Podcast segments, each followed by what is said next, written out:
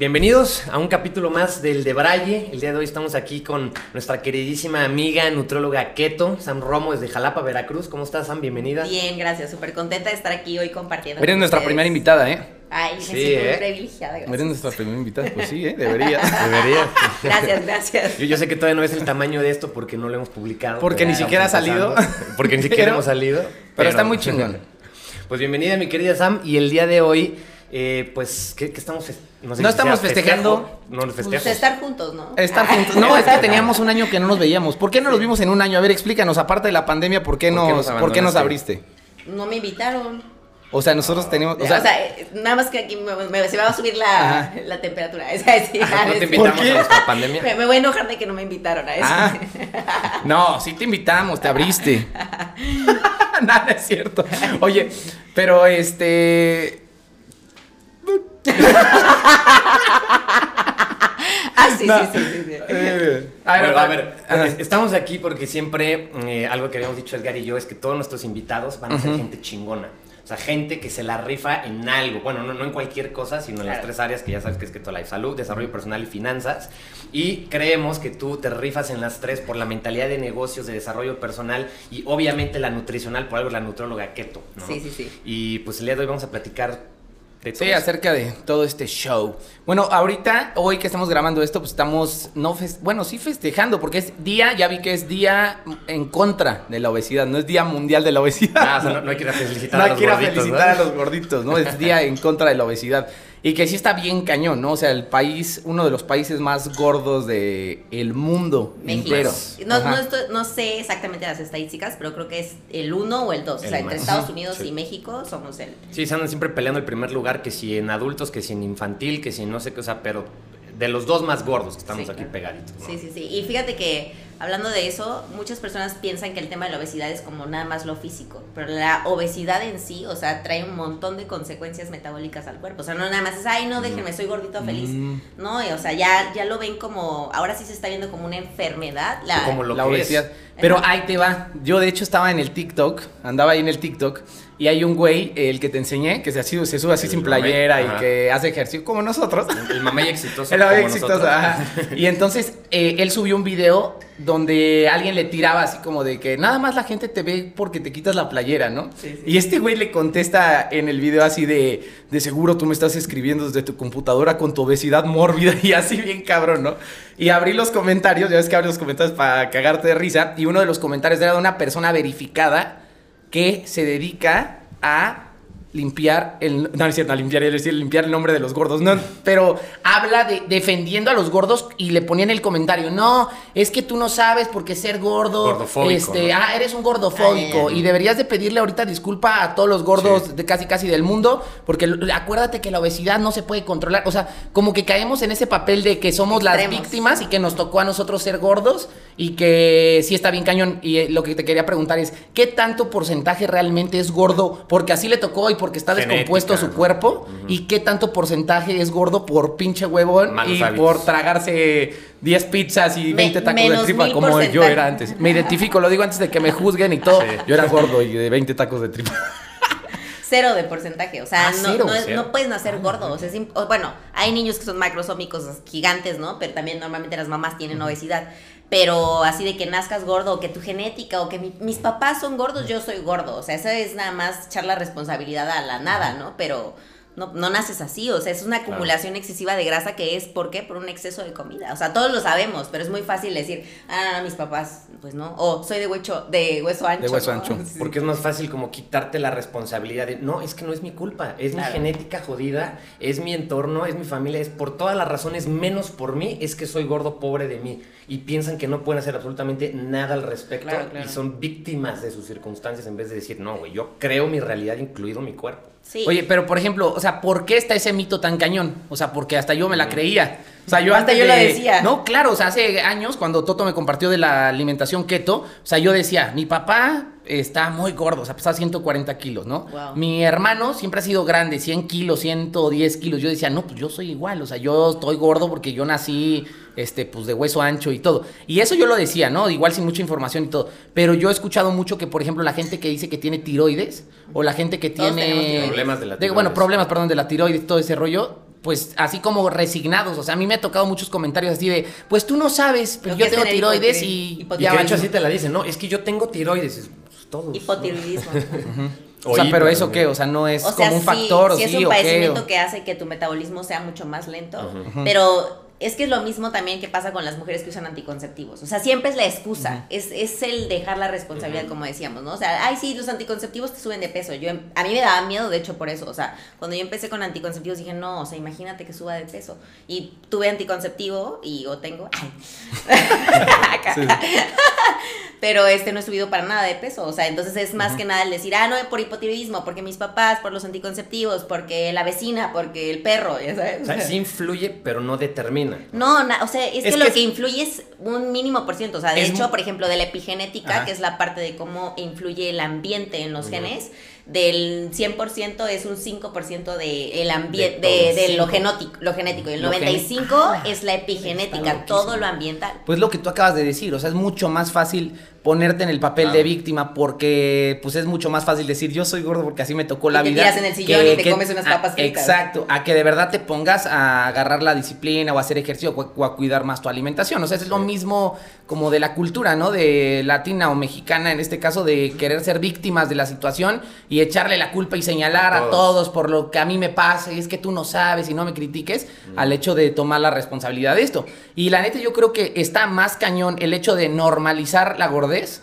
Sí. A ver si no me... No, no, sí, la- es No, que no, sí porque está- no es gordofobia. No, No, porque no. no, no, no. No, no, no, claro, porque no es yo creo que es gordos, peor normalizar la gordez. O sea, porque esa madre nos está matando y lo que tú decías. O sea, no nada más es que estás gordo, Estético. sino genética, digo genéticamente, hormonalmente te está afectando en muchas más cosas, ¿no? O o sea, estás totalmente. enfermo. Estás enfermo, exacto. O sea, la obesidad no solamente es ya tengo grasa y así- a mí me gusta estar así, me siento cómodo. No, o sea, todo lo que va a traer en consecuencia a la salud. Sí, sí, sí, está cañón. Y la verdad es que está bien cañón, porque de hecho ahorita estoy estudiando una maestría en psicoterapia y justamente la empecé a estudiar por la parte de los trastornos de la alimentación. Porque hubo un año donde yo subí de peso 15 kilos. Y sí, 15. fue, sí, 15 kilos, o sea, fue Por el el... anticonceptivo. Ah, sí, Ajá, sí, sí, sí, eso. tengo tiroides, ¿no? Tengo Entonces, este, pues fue esa parte como de decirme, vale, o sea, pues ya estaba en keto, ¿no? Pero un chorro de postres, un buen de chocolates, este, estaba enojada, comía, estaba triste, comía, estaba feliz, comía, ¿sabes? O sea, Vivía, en cualquier- comía. sí, sí. Entonces subí 15 kilos, que si te das cuenta en un año, pues de kilito en cada mes, ¿no? Entonces yo me, yo me di cuenta cómo las emociones sí impactan, porque fue el año también que hice el servicio social, y la verdad es que yo estaba así negada a hacer el servicio social de un año, tener que ir todos los días, ocho horas gratis, madres, ¿no? O sea, entonces, sí dije, las emociones impactan. O sea, el que es obeso, el que ya tiene una obesidad, no nada más es por fuerza de voluntad. Como muchos dicen, pinche gordo, no, no tiene fuerza de voluntad. No es así. O sea, hay emociones detrás de eso, hay patrones de pensamiento, hay introyectos. Sí, este, ideas. Exacto, lo, la cuestión familiar, ¿no? De que "Ay, es que todos los días en mi familia desayunaban pan y mi mamá se murió, entonces me quedé con el pan todos los días igual. sí, o sea, sí hay cosas más internas. Entonces también no nada más es el de decir, ay, no, es que ese gordo no quiere porque no tiene fuerza de voluntad. No es así, o sea, hay que tener también un poco de empatía con esa parte de a ver qué pasará con esa persona. Y bueno, el punto es que en ese año que subí 15 kilos, yo en mi vida había subido tanto. Tampoco es que estaba en obesidad, o sea, porque yo antes estaba en un peso saludable y pues llegué como a ese sobrepeso, ya sabes. Pero me di cuenta lo incómodo que es. ¿Sí me pones atención? Sí, o- claro. Estoy escribiendo aquí para que no se me olvide. Es que, ¿sabes qué? Sí, porque es ahorita estoy poniéndole aquí de, de algo que te voy a preguntar porque estoy poniendo atención. ¿Estás chateando? Sí, no, aquí? de hecho me mandó un mensaje el rap y ya va a llegar el rap y ¿quién le abre? Nada, Entonces, este, o sea, de que yo nunca había sido gorda ni había tenido sobrepeso. Y sí me di cuenta, dije, qué incómodo, porque me tuve que comprar tallas más de pantalón. ¿Qué te sucedió? O sea, Sí, o sea, ¿se acuerdan en México el año pasado? ¿no? la O sea, verdad, sí, sí, sí. O sea, sí. Entonces, este, pues es esa parte también de, de, y lo he platicado con mis pacientes, es que se me vienen muchas ideas a la cabeza. ¿Estás drogada o qué? No, no, dale, dale. Esa energía que le da keto. Sí, sí, La- sí. No, pero bueno, el punto es que sí me sentía muy incómoda al moverme, al agacharme, ya sabes, sientes como todos los dobleces espantosos, quizá la madre, el brasier apretado, o sea, sí incómodo, fuera de, de lo saluda, de lo de salud, o Que sea, es te sientes importante. mal, te Sí, que sientes es como, como con exceso de grasa, para no estar diciendo todo el tiempo beso, beso, beso, beso, te sientes incómodo porque te mueves y el pantalón te aprieta y hace No, calor. y que por ejemplo, ahorita que estás diciendo esto, es, es muy real que si tú no estás gordo, pues todo ese tiempo que ocupa tu mente y tu energía en estarte enfocando en el hecho de que, ay, ya me veo mal otra vez y ya me tengo que desabrochar esta madre y ya me cansé, ya me salió otra cosa acá. O sea, esa energía que estás ocupando porque tienes ese problema. Creo que hay Que- foto grupal y que te escondes así Sí. como que los Es brazos súper la lonja, incómodo, o sea, en serio es súper incómodo. Y bueno, lo hablaba igual con mis pacientes, porque los que son obesos también no se mueven por eso, porque les cuesta subir las escaleras, porque se fatigan, porque me decía una paciente, no podía yo, Sam, ni recoger la moneda cuando se me caía, o sea, era como, pues ya que alguien se la encuentre, ¿no? Con tal de no agacharme a recoger la Ah, moneda, porque es incómodo. Entonces, no nada más es la consecuencia de salud, ni de que te ves no tan bien físicamente, sino todo lo que conlleva, como decías, el hecho de tener exceso de grasa, sentirte incómodo, prestarle atención a eso. Y aparte, obviamente, si tienes exceso de grasa es porque comes de la, de la fregada. Y este, pues obviamente la distensión abdominal, tienes que comer, andas gaseoso, Andas ya sabes. Y que, y que también nos han hecho creer que el que tiene exceso de graso, que está obeso, es por huevón, porque no quiere hacer ejercicio, porque no se mueve. Y es como, no, es que eres un huevón, por eso eres gordo. Pero no es cierto. O sea, eh, si te alimentaras de forma correcta, aunque no hicieras ejercicio, no serías así de obeso, ¿no? Por supuesto, el ejercicio siempre va a ser Sí. importantísimo. Pero, o sea, no es que seamos un país de huevones, sino que somos un país que nos maleducaron, nos engañaron acerca de la comida y por Claro. eso es que tenemos exceso de peso, ¿no? Sí, claro. Oye, y por, tú- yo me acuerdo que tú habías platicado que eso había sido porque le habían dicho, dado muchísimo más peso al hecho de hacer ejercicio que a la buena alimentación. Porque Coca-Cola, ah, güey. Coca-Cola y todas estas empresas Sí. que pagan los estudios, ¿no? ¿Cómo Sí, era? o sea, estas, estas empresas, o sea, Coca-Cola, todos los que venden azúcar y carbohidratos, todos sus estudios los han enfocado en demostrar que con el deporte, me- obviamente, mejora la salud, el exceso de peso y que aunque tomaras un vasito de Coca-Cola podría ser saludable haces ejercicio. Y sí, sí es real, pero le metieron a todo el enfoque de que solo si haces ejercicio puedes estar sano Sí, y que puedes tomar. Coca-Cola sin de hecho, es, eh, hasta antes en los productos decía, no hace ejercicio 30 minutos Ahorita al día. es, es haz deporte. Sí, Ah, ¿no? o sea, el algo de así abajo, haz sí, haz deporte. deporte. Como frutas O sea, pero por ejemplo, siempre dicen, ¿no? Eh, ¿Qué porcentaje es la alimentación y qué porcentaje es el ejercicio? O sea, en mi caso, yo no quería hacer ejercicio y no quería hacer alimentación. Pero yo cuando empecé a hacer la alimentación, me motivé a hacer ejercicio porque la alimentación hizo que tuviera un cambio cañón y Claro. dijera, ay, güey, entonces si hago ejercicio, puedo lograrlo. Al punto en el que voy es que cuántas veces vemos a gente que va al gym y que lleva años en Con el la gimnasio misma lonja. y Sí. que no ha bajado ni más y, la, y se mata en el Spinning, cardio y está en el cardio. spinning y entonces ahí también llega la frustración y la resignación de decir ya ni madre llevo dos años en el gym no he bajado ni medio kilo y ya renuncio no Pero Ya- se alimentan ya. sanos con su arrocito hervido y su Y desayunan cereal. cereal- Sí, cereal o que muchos, blanco. por ejemplo, no hacen dieta, ¿no? O sea, como que es la, como que dicen, voy al gym y no hago dieta, para, Ah, por pues eso sí, voy al ándale, gym. para O sea, hacer ejercicio entonces, comer, ¿cuál es o el sea. porcentaje y el porcentaje de, de sí, o sea, cuánto es de ejercicio y cuánto es de alimentación? Pues lo que se dice es que más o menos un 80% es la alimentación y un 20% el ejercicio. O sea, para cualquier objetivo. Porque sí, o sea, si quieres aumentar masa muscular, igual y no descansas bien, si no te alimentas bien, puedes cargar un montón en el gimnasio, pero pues no. O como dicen, ¿no? Las señoras que van una hora a la caminadora y salen y se compran sus tacos de canasta, ¿no? Saliendo el zumba. Sí, sí, sí. O se comen su tamal, pues claro que la lonja después del año sigue igual de añeja, ¿no? Sí, sí, sí. O sea, la recomendación es empieza a cuidarte aunque no hagas ejercicio, pero empieza sí, a comer bien. Sí, de hecho eso yo les digo a mis pacientes, porque siempre me dicen, oye Sam, y tengo que acompañar con ejercicio. Y yo, mira, ahorita vámonos hábito por hábito, ya sabes, porque si los atascas, pon ayuno, keto, No, ejercicio y no colapsan. sé qué. Sí, no. no. o sea, no están acostumbrados. Entonces, a ver, vámonos con calma. Primero vas a empezar con el plan.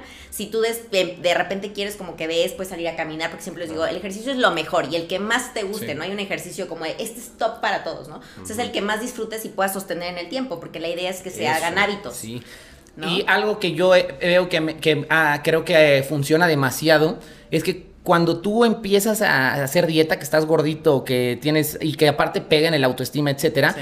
como que ya no crees que puedes hacer las cosas, como que ya te resignas o empiezas a hacer la dieta y dices está cañón o empezar a hacer ejercicio está cañón. Entonces lo que yo veo es que cuando tú empiezas a hacer el ejercicio, pues empiezas a, a desbloquear ciertos logros pequeños en tu vida, que esos logros pequeños te empoderan a lograr cosas más grandes, que al final es por lo que nosotros decimos que hay liderazgo dentro de la alimentación. Claro. Porque tú empiezas a poner liderazgo en tu vida, empiezas a desbloquear esas poquitas cosas que se te baja tantito la lonja y después dices, si pude hacer esto, Puedo puedo hacer hacer otra cosa y otra cosa y hasta llegar a, a mi cuerpo de semidios.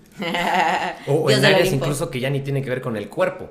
Pero que esa autosugestión de demostrarte a ti mismo que pudiste transformar tu cuerpo es como empezar a creer de, güey, si pude transformar mi cuerpo, también puedo transformar a lo mejor mis finanzas. Claro. A lo mejor sí puedo hacer un negocio, a lo mejor sí puedo tener una relación de comunicación y confianza con una pareja o con mis hijos o con Una quien sea. relación. Entonces o- o tener una relación. Mínimo, ¿no? Ah, Una red. Sí, no. Y empiezas poco a poquito a creer que puedes hacer más cosas hasta que llegas al punto que dices, yo creo que tengo el control de mi vida en todas Sí. las áreas y recuperas por completo ese control y empezó por algo tan básico como es la comida, ¿no? Claro, Y- pero es, fíjate, perdón, es básico, pero ahorita que lo dijiste, es el hecho de decir, o sea, de sí tomar la decisión de voy a cambiar mis hábitos alimenticios, por lo que sea, a una alimentación, por ejemplo, cetogénica, que es la mejor, por cierto, chavos. Ah, Este, eh, pues sí es esa parte, porque la alimentación, bueno, más bien los alimentos que son ultra palatables, eh, que son los, todos los alimentos ultra procesados que saben deliciosos y causan un éxtasis en tu boca, pues es difícil, porque causan un placer y aparte a nivel cerebral también hacen que segreguemos un montón de sustancias. Y entonces el hecho de, re- no nada más es, ay, ya no como, sino porque ya tu cerebro está acostumbrado a esa segregación de sustancias cada vez que comes algo dulce. Entonces es cortar literal una adicción a, los, a esos alimentos. Es que yo creo que eso está como. Está cañón ¿Cómo se dice? que lo Cuando no está sobrevalorado, está devaluado. O sea, el, el hecho de decir que el azúcar es una adicción. O sea, y que sí estamos adictos muchas personas y que no te das cuenta y por eso lo defiendes a tal grado. Lo que decíamos. ¿Por qué la ge- gente defiende tanto las frutas y no defiende ni madres las verduras? Porque te tragas la fruta y es azúcar rico, sientes la adicción, ¿no? Los ¿Quién va a decir, ni madre es que me vas a prohibir el brócoli? Pues no. Claro, pero aún así, fíjate, una fruta pues nunca va a ser igual que un alimento con azúcar. No, claro, claro, sea, claro.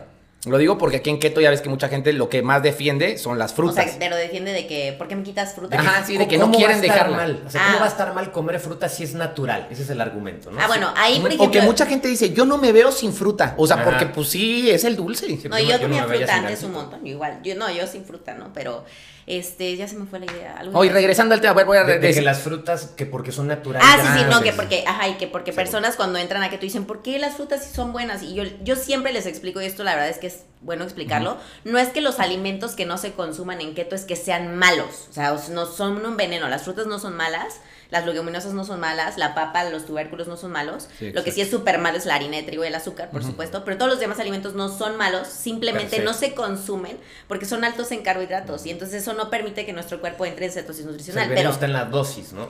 sí, y también... Lo de los jugos. las frutas vienen acompañadas de fibra también. Digo, ahorita ya con el procesamiento, industria y todo, si vienen diferentes a las salvajes o Claro. silvest- silvestres.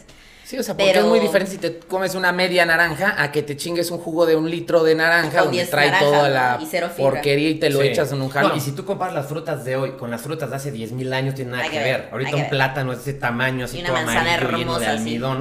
Y hace 10.000 años el platanito, ah, el año pasado fui a Panamá, tú también fuiste a Panamá, ¿no? Bueno, Panamá hizo un, un tour ahí por unas islas que están increíbles, todo natural, ves a los changuitos y todo. Y ves los árboles de, eh, de plátano, obviamente naturales, pero son unos platanitos así chiquitos, verdecitos, los abres y tienen unos como huesotes, semillotas Sí, y así. o sea, dulces, tan- no no tan son dulces. son como más ácidos, o sea, tienen menos azúcar, menos almidón. Más fibra. Ese plátano, punto que bueno, pasaría, pero aún así yo creo que te cae muy pesado porque no estamos ni acostumbrados a eso. Sí. Pero a lo que voy es que las frutas de hoy en día tienen mucho más azúcar Y menos fibra. menos fibra y menos nutrientes que las que deberíamos de Claro. comer. ¿no? Sí, eso completamente, ¿no? Sí, 100%, pero pues sí, es una adicción que al final hay que controlar y está cañón. Pero estábamos hablando de lo de que cómo la gente la va empoderando sus cambios que van haciendo en la alimentación. Y otra cosa también que ahorita se me vino a la mente y que es real es que cuando la gente empieza a hacer una buena alimentación, empieza a tener buenos, o sea, cambios.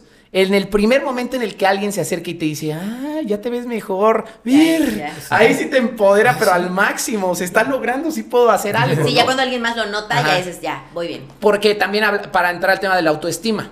O sea, ¿qué tanto también impacta el hecho de lo que estabas, le decías, ¿no? De la mentalidad o de todo este tema de con tu autoestima. O sea, el hecho de que estés obeso o que no estés en tu mejor salud o que estés hormonalmente más, ¿qué tanto impacta realmente tus emociones y tu autoestima? Pues muchísimo. Y también las emociones impactan a esa parte que decíamos, ¿no? O sea, de el cómo te sientes, en muchas personas va dirigido hacia los alimentos. Hay personas que toman cuando se sienten mal, hay personas que fuman cuando se sienten mal. O sea, que vas tapando esa emoción que hay o necesidad.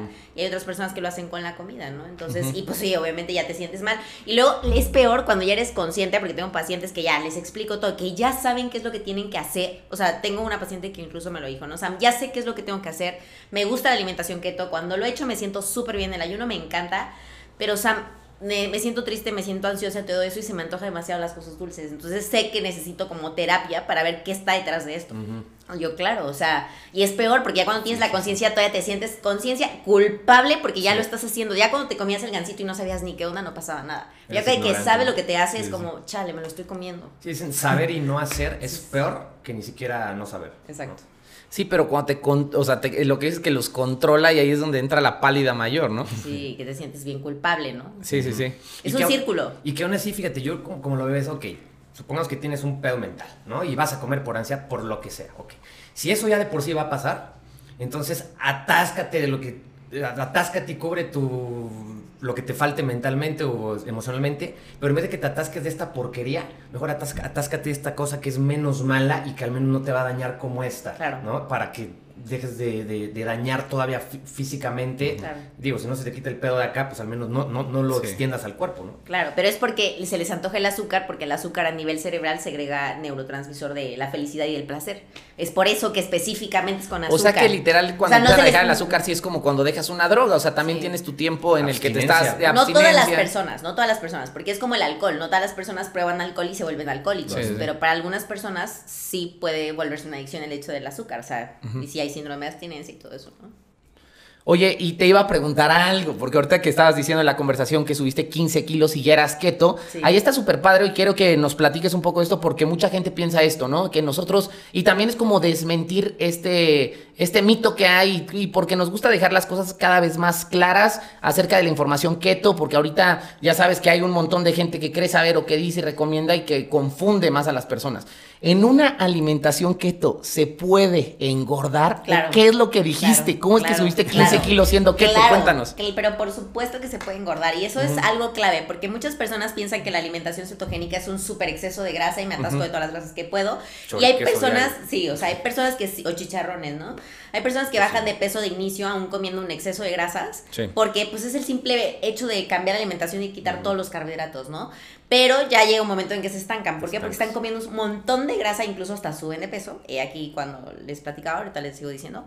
Este, porque pues si comes un exceso de grasas de los alimentos, claro que el cuerpo no se va a ver forzado a tomar la grasa de reserva para utilizarla como energía, entonces pues va a tomarla de los alimentos. Si hay un exceso todavía de lo que necesitas de energía, porque las grasas nos funcionan también para energía, pues obviamente vas a subir eso de, de grasa. Y es lo que me pasó. O sea, yo ese año estaba ya súper, bueno ya llevaba tiempo en alimentación cetogénica, pero fue como, ay, ya no voy a cuidar porciones, o sea, los postres, yo soy súper hiper dulcera. que siempre traías tu bolsa como Sí, o sea, no traía, no traía ropa, traía, lo, la maleta que eran, eran chocolates, No, y es que es eso, también es como, si eres keto, está fregón, obviamente es más saludable, pero también están bien ricos los postres keto, o sea, también... Sí, por, sí, o sea, por ejemplo, y en, un, y en un pastelito así de harina de almendra con huevo, mantequilla, no sé qué, 400 calorías, ¿no? por ejemplo, no sé cuántos gramos de grasa, entonces sí, pues claro que comía, o sea, sí, empecé a entrar a los postres, a hacer un montón de postres, a comer un montón de chocolate. ¿Y, dejaste hacer ejercicio? Ah, sí, todo ese año no hice ejercicio. Entonces también fue algo diferente porque yo normalmente hacía pues una hora y media, dos horas de ejercicio.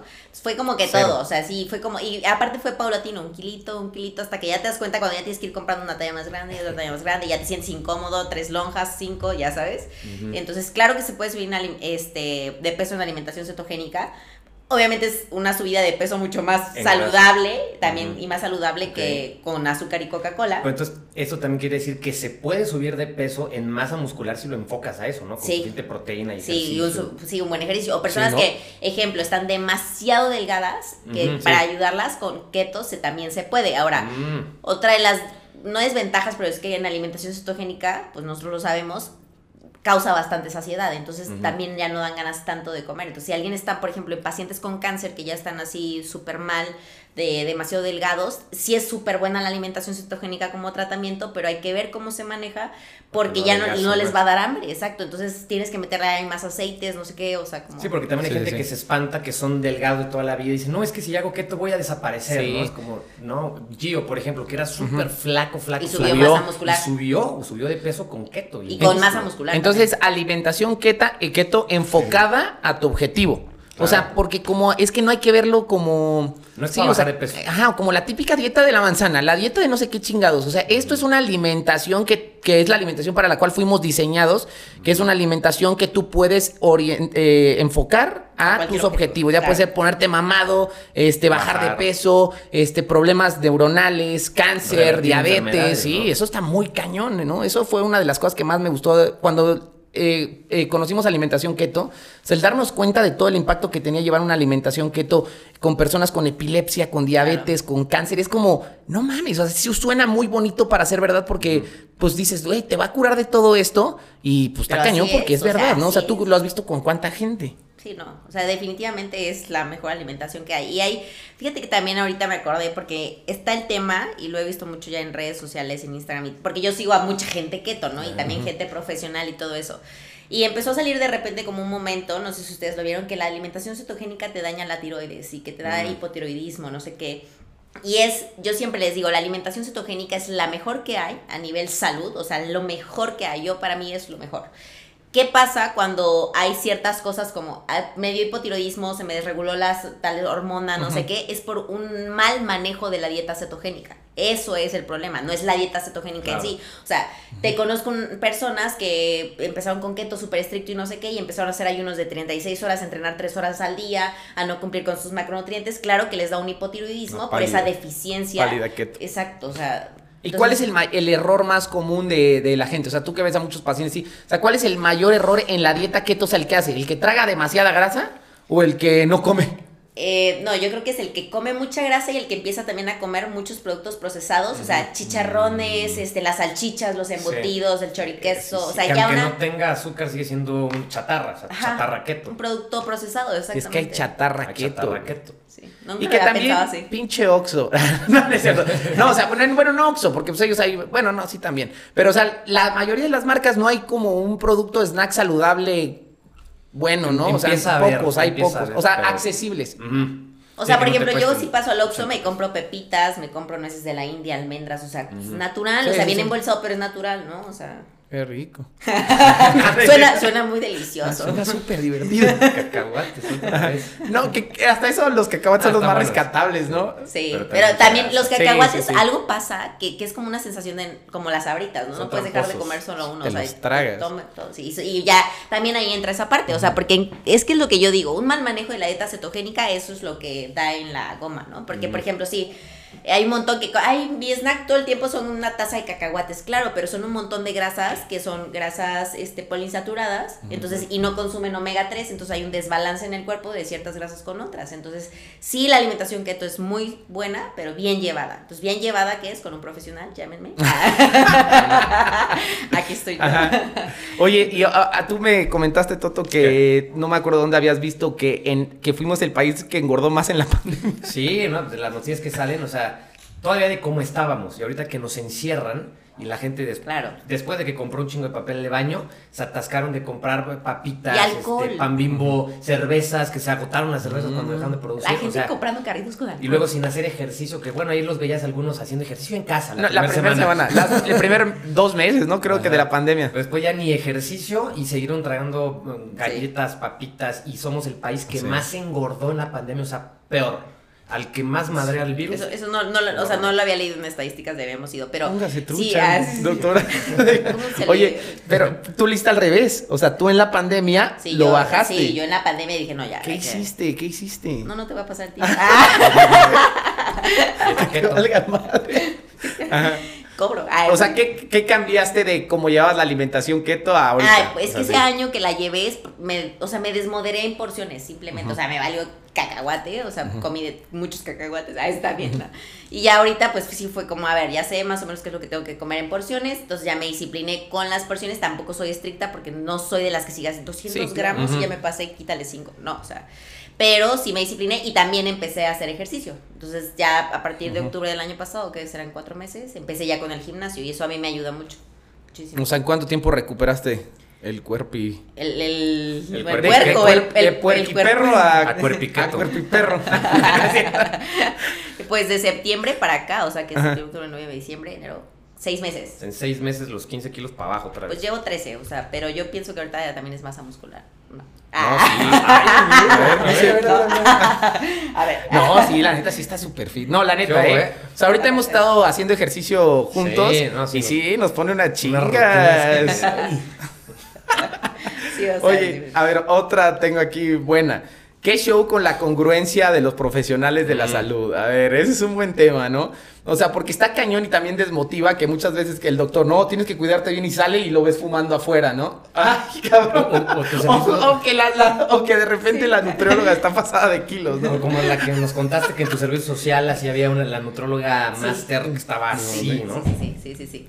Esa parte de la corta no quiero que la vaya a ver. A ver, Ah, es dale. es es Ni su nombre ni dónde fue. No, no es broma, es broma. Este, pues sí, es, yo creo que ahí también es la parte de las emociones, porque cuando yo estaba en la universidad tenía una maestra que aparte llegaba, o sea, más descaro no podía ver. Bueno, ya voy a balconear. Ay, Sí, sí, No me digas qué materia. Ah, Ajá, pero llegaba sí dice un nombre. o sea, obesidad, obesidad y con frappé Starbucks y su galleta esta de cookies de Starbucks. Entonces decías, no manches. Entonces, y lo más descarado, porque si no lo hace en su casa escondidas, así en un rinconcito, ya sabes. sí, sí. O sea, llegaba a dar las clases con eso y con sobrepeso y obesidad. Pero es que sabes Y que dices, yo mí- ahí pienso que son las, mucho las emociones. Ya no es, pues ya sabes, no sé qué, no sé qué, no sé qué. Hay algo detrás de eso. Sí. O sea, ya hay algo. Sí, o sea, definitivamente las emociones, pero también desde mi punto de vista es ignorancia y falta de conocimiento, tal vez no de nutrición y biología, porque tu nutróloga conoces y si sabes de keto lo sabes, pero tal vez es una falta de conocimiento en liderazgo, en congruencia y de saber que solamente con tu ejemplo es como de verdad puedes inspirar Claro. a otras personas a tener ese mismo resultado. Sí, porque por ejemplo esa maestra era buenísima, o sea, era de mis mejores clases porque Ah, sí, es lo que te iba a preguntar, igual ni sabía la maestra. No manches, la o sea, buenísima, buenísima, pero sí era como Estaba en la y luego, ay, Es que a veces no llegan a hilar como... Es que ¿qué tiene que ver que yo conozca el conocimiento científico con que yo lo esté haciendo? Es como, no, si yo te lo digo, no importa cómo esté yo, la información está correcta porque viene el libro. Sí, la información está correcta, pero no la oigo bien cuando la dices porque tus acciones gritan más fuerte. Claro. Sí, la verdad es que como yo, por ejemplo, cuando subí de peso, pues yo sí me notaba en la cara súper cachetona y hacía mis historias de Instagram y decía, madre mía, o sea, sí me veo bien. Lo bueno que nada más salía de acá Nada para más arriba, salía de ¿no? esto de tu cara, O así, ¿no? De que te pones, la cámara acá arriba para verte así chiquitita, ¿no? Sí, sí, sí. Entonces sí esa parte también de responsabilidad como nutriólogo, porque, o sea, ya los, Sí, que- la si eres sí. nutriólogo, o sea, la verdad es que tienes que ser congruente. No, y porque nadie te obligó a estudiar esa madre. Y si tú decidiste estudiar eso es porque te apasiona y te gusta y por consecuencia lo vas a aplicar a tu vida y te vas a ver bien, ¿no? o sea, sí tiene que ser, yo pienso. Y, Y pues que ya la como neta- paciente no vas con un nutriólogo Ajá. que tenga obesidad. Sí, no. Porque dices, O vas con él y sales y le dices, ¿cómo me va? Vamos a los tacos. Ah, Antes de que empiece mi dieta. no, y, y les conviene, ¿no? O sea, la Claro. neta. O sea, ¿quién? O sea, a Ah. nosotros nos conviene, nosotros también ser congruentes. Yo lo digo ahorita porque estamos platicando este tema, Claro. Es que es lo pero a vendes. cualquiera le conviene la- ser congruente. Ahora, estamos hablando de que si ves a tu nutriólogo, está mamadísimo el güey, acá hace esto, güey, yo quiero que me digas lo y lo que me digas lo voy a hacer, no te voy a cuestionar porque tu resultado está Me hablando Me por sí que funciona porque seguramente lo aplicas. Vendes más, te ves mejor, eres más famoso como la nutrióloga keto. Sí, sí, sí. No, no me co- toco madera. ¿Mm? ¿No qué? toco ¿No qué? madera. Dijimos sí, sí, sí, los dos al mismo Ajá. tiempo. Oye, y a ti, por ejemplo, ¿cómo es que te nació el hecho de poder compartirlo en redes sociales? O sea, ¿por qué tú empezaste a querer compartir de keto en redes sociales y que keto friends y que esto y que el otro? Y que has generado una comunidad que se identifique contigo, que estás cambiándoles la vida porque... ¿Cuánta gente no te ha escrito de, oye, gracias a ti he podido bajar tanto, o cambié mi autoestima, o ahora me llevo mejor con mi esposa? No sé, o sea, todo ese rollo. O sea, ¿por qué nace en ti el hecho de querer compartirlo en redes sociales? Porque para los que no saben, ella comparte mucho en redes sociales y comparte mucho valor que muchos de otros profesionales tal vez no quieren compartir como decir, no, ni madre, si no me pagas la consulta o no. Y yo veo que compartes todo el tiempo, miren, estoy comiendo esto, pueden hacer esto, vayan, eh, o sea, eso, o sea, ¿de dónde sale el hecho de que quieras compartirlo con toda la gente y el propósito, la misión o... Pues yo creo que es esa parte de que cuando sabes que algo funciona, pues lo das al, bueno, en mi caso es como sabes que algo funciona, comparte. lo das al mundo, o sea, y, y si ves, por ejemplo, yo veo tantos testimonios de mis pacientes, no puedo dar gratis las consultas porque de algo No, tengo claro, que vivir, claro, ¿no? Pero, o sea, veo tantos testimonios que es es súper padre, o sea, el hecho de que te digan, Sam, este, ya me puedo, ya me maquillo, ya uso vestido, ya eh, ropa de 10 años que tenía guardada ya la puedo usar, me siento súper bien, ahora salgo a correr, o sea, muchas cosas y aparte también van cambiando el entorno, en muchas familias se cambia el entorno, en otras no, ¿no? Pero tengo pacientes mujeres que inician conmigo y de que esa, mi, yo bajé 3 kilos, pero mi esposo ya lleva 5 con lo que he estado preparando en la casa, ¿no? O sea, entonces es como todo se, se impacta y es bien bonito el, el sentir eso, o sea, que te digan, Sam, hijos. Sí, o O sea, sea, ¿cu- ¿cuántas personas no ya nos han contado de que sus hijos chiquitos de 8 años, 5 años, de 14 años, porque ven que la mamá o el papá están con la alimentación keto, los hijos lo empiezan a copiar y que luego en la escuela ellos empiezan a decirle a las maestras, es que mi mamá o mi papá es keto y no come esto y no come azúcar porque no es bueno. O sea, Claro. esa es la, la manera de educarlos, es con el ejemplo, ¿no? No con Sí. el papá que dice, no, hijo, es malo fumar, pero yo estoy pendejo. Es como, Y a mí, fíjate está que- mal, como- pendejo, no lo entiendo. No, y- sí, sí, sí.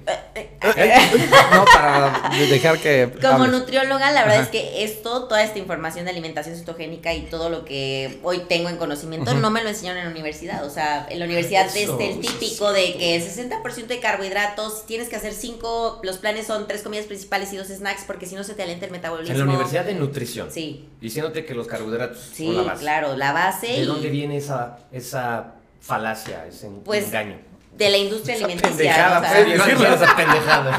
de la industria alimenticia. O sea, porque el- obviamente los gobiernos y todo eso están manejados por la industria. Y ahorita, por ejemplo, tú que eres nutrióloga, ¿cómo está el porcentaje de los que ya, de las nutriólogas que ya dicen, keto es bueno? ¿Y cuánto es el porcentaje de las que dicen, keto es malo, este, Te ten cuidado, te va a dar la pálida? Pues no sé, o sea, no sé en porcentajes, pero sí hay, o sea, todavía son muchos profesionales nutriólogas todavía que, la no, mayoría. que no saben, o sea, que no saben nada, o sea, nada de keto, absolutamente nada. Y que, o medio saben, pero incluso hay unas que dicen, no, eso es malo. ¿No? Sí, sí, sí. O sea, no, no. Y que yo me he topado con algunos que a pesar de saber y haber leído sobre keto y la ciencia, aún así se resisten y rechazan y, y dicen, no, es malo ni madres. Y desde mi punto de vista yo creo que eso es porque el ego es como de, ¿cómo voy a admitir que llevo 20 años de mi vida viviendo en un engaño y que no me di cuenta y que si soy tan chingona y he leído tanto y cómo me van a mí decir que viví engañada? No, no, no, no puedo aceptarlo.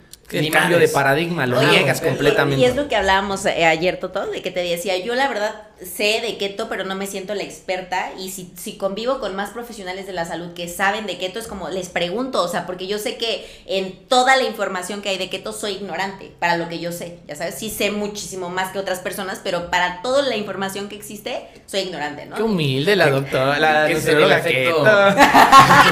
El, el No. efecto Dunning-Kruger, el que hablamos el otro día, ¿no? De que eh, a veces mientras, vamos a poner la grafiquita para que le entiendan, las personas cuando tienen tantitita información, se sienten de que no, ya lo sé todo, hablan a los pendejos, se las dan de no sé qué, y mientras empiezan a conocer más y a ser un poco más sabios, pasa el, el efecto contrario, de, ay, güey, como ya, ya aprendí más cosas, me doy cuenta de todo lo que ignoro y lo que me falta Sí, por exacto, aprender, exacto. y entonces como que se valoran menos, y Sí, no, yo no sé claro. mucho, me da miedo hablar, ¿qué tal si me contradicen? Hasta que sigues evolucionando y tienes más sabiduría y dices, no, la neta sí, Sí lo sé. reconozco Y es que, que lo sé. nunca se deja de aprender, y menos en Sí, el no. tema de alimentación y nutrición, porque como no se pueden hacer estudios en humanos así específicamente, o sea, va, va avanzando la información, entonces siempre nos tenemos que actualizar, y lo- a donde iba es lo que decía, lo que te decía, ¿no? Es mejor mantenerse con una mente abierta para poder a- recibir más Recibir más información y ver como diferentes puntos de vista, a cerrarte todo el tiempo, no, es esto y ya, o sea, ya valiste, ya valiste, porque pues no vas a aprender más, Claro. ¿no?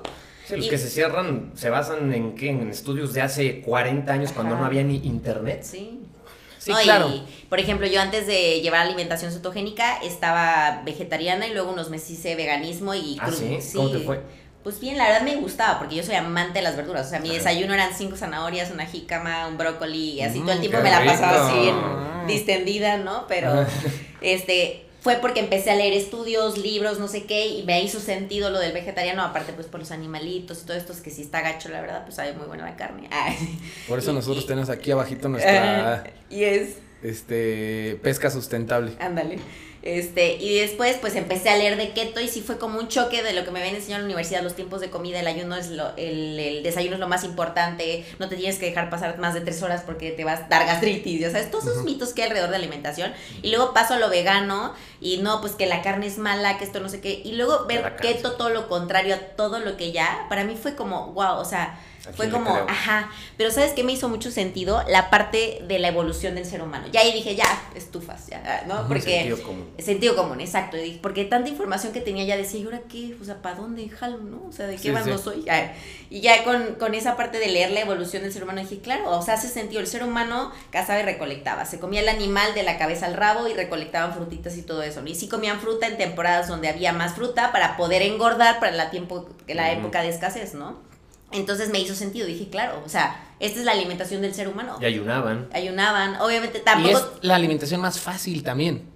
O sea, si te pones a pensar la neta, porque muchas veces la gente dice, la alimentación keto es difícil. Yo digo, no, pues si es la alimentación para la cual Es es bien Ah. fácil. Bueno, dicen es difícil porque no puedo comer mi gansito de todos los días, ¿no? Eso Exacto. es difícil. Pues también es difícil tener que dializarme porque ya se me madrió el No, cuerpo. y es bien difícil ser vegano, güey. Ahí sí es difícil ser vegano, la neta. A mí, a mí me gustaba, o sea, a mí me gustaba. Pero, se te hacía fácil ir a cualquier lugar, ir a... Ah, no. O sea, en tu vida diaria, o sea, a eso, Ah, no. a eso me refiero. O sea, hacer keto es fácil en la vida diaria. Sí, porque Yo voy a cualquier restaurante, yo como en mi casa súper bien, me pueden invitar a comer y ya nada más elijo qué comer y todo ese rollo. Pero Exacto. cuando eres vegano, vegetariano, puta, es bien Sí, difícil. eso, eso sí, en restaurantes todo eso tienes que ver como, no, pues tráeme los pimientos, ¿no? Vas a las carnitas, trae- dame el Le cilantro. ¿no? dame, dame el cilantro y la cebolla con limón, ¿no? O sea, Sí, sí, sí. Sí, no es tan fácil, exacto. Sí, está acá. Y aparte, Hay menos opciones. Ajá. Pues sí, pues sí, es la, es la realidad. Y también que hay muchos casos como de gente que se descompensa. Todavía llevar una dieta vegana es todavía mucho más difícil que llevar una dieta, sí, o sea, en cuestión de, no, no, de que lo hacen mal. Lo que estábamos Mm. diciendo ahorita, que hay gente que hace mal la dieta keto y tiene ciertos, pues, ciertos, este, ¿cómo se, cómo se dice? Este, Secuelas. Desbalances. secuelas o desbalances. Desajustes. Pero una persona que hace vegano, yo creo que la mayoría de los veganos tienen desbalances, ¿no? Sí, que hay ahí. deficiencias, muchas deficiencias. Y aparte, el vegano, o sea, la verdad es que los veganos comen un montón de harina de trigo. O sea, pastas, este, o sea, es mucha harina. O Yo sea, todo conozco eso. muchos veganos así. Sí, Y que está cañón que puedan construir masa muscular, ¿no? pues. eh. O sea, es difícil también, o sea, volvemos a decir, no es tan fácil. O sea, si, si tienes un plan enfocado a eso, este, proteína y todo eso, sí, o sea, sí se puede, pero sí es más difícil, claro. Sí, 100%. Pues bueno, perfecto. Pues nos vamos despidiendo y vamos cerrando. La neta, muchas gracias por venir. Eres nuestra primera Gracias invitada. Sabes que te queremos mucho, que nos caes de huevos.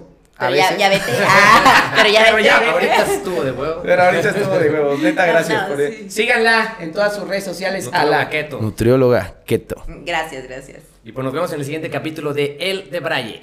Chao. Chao.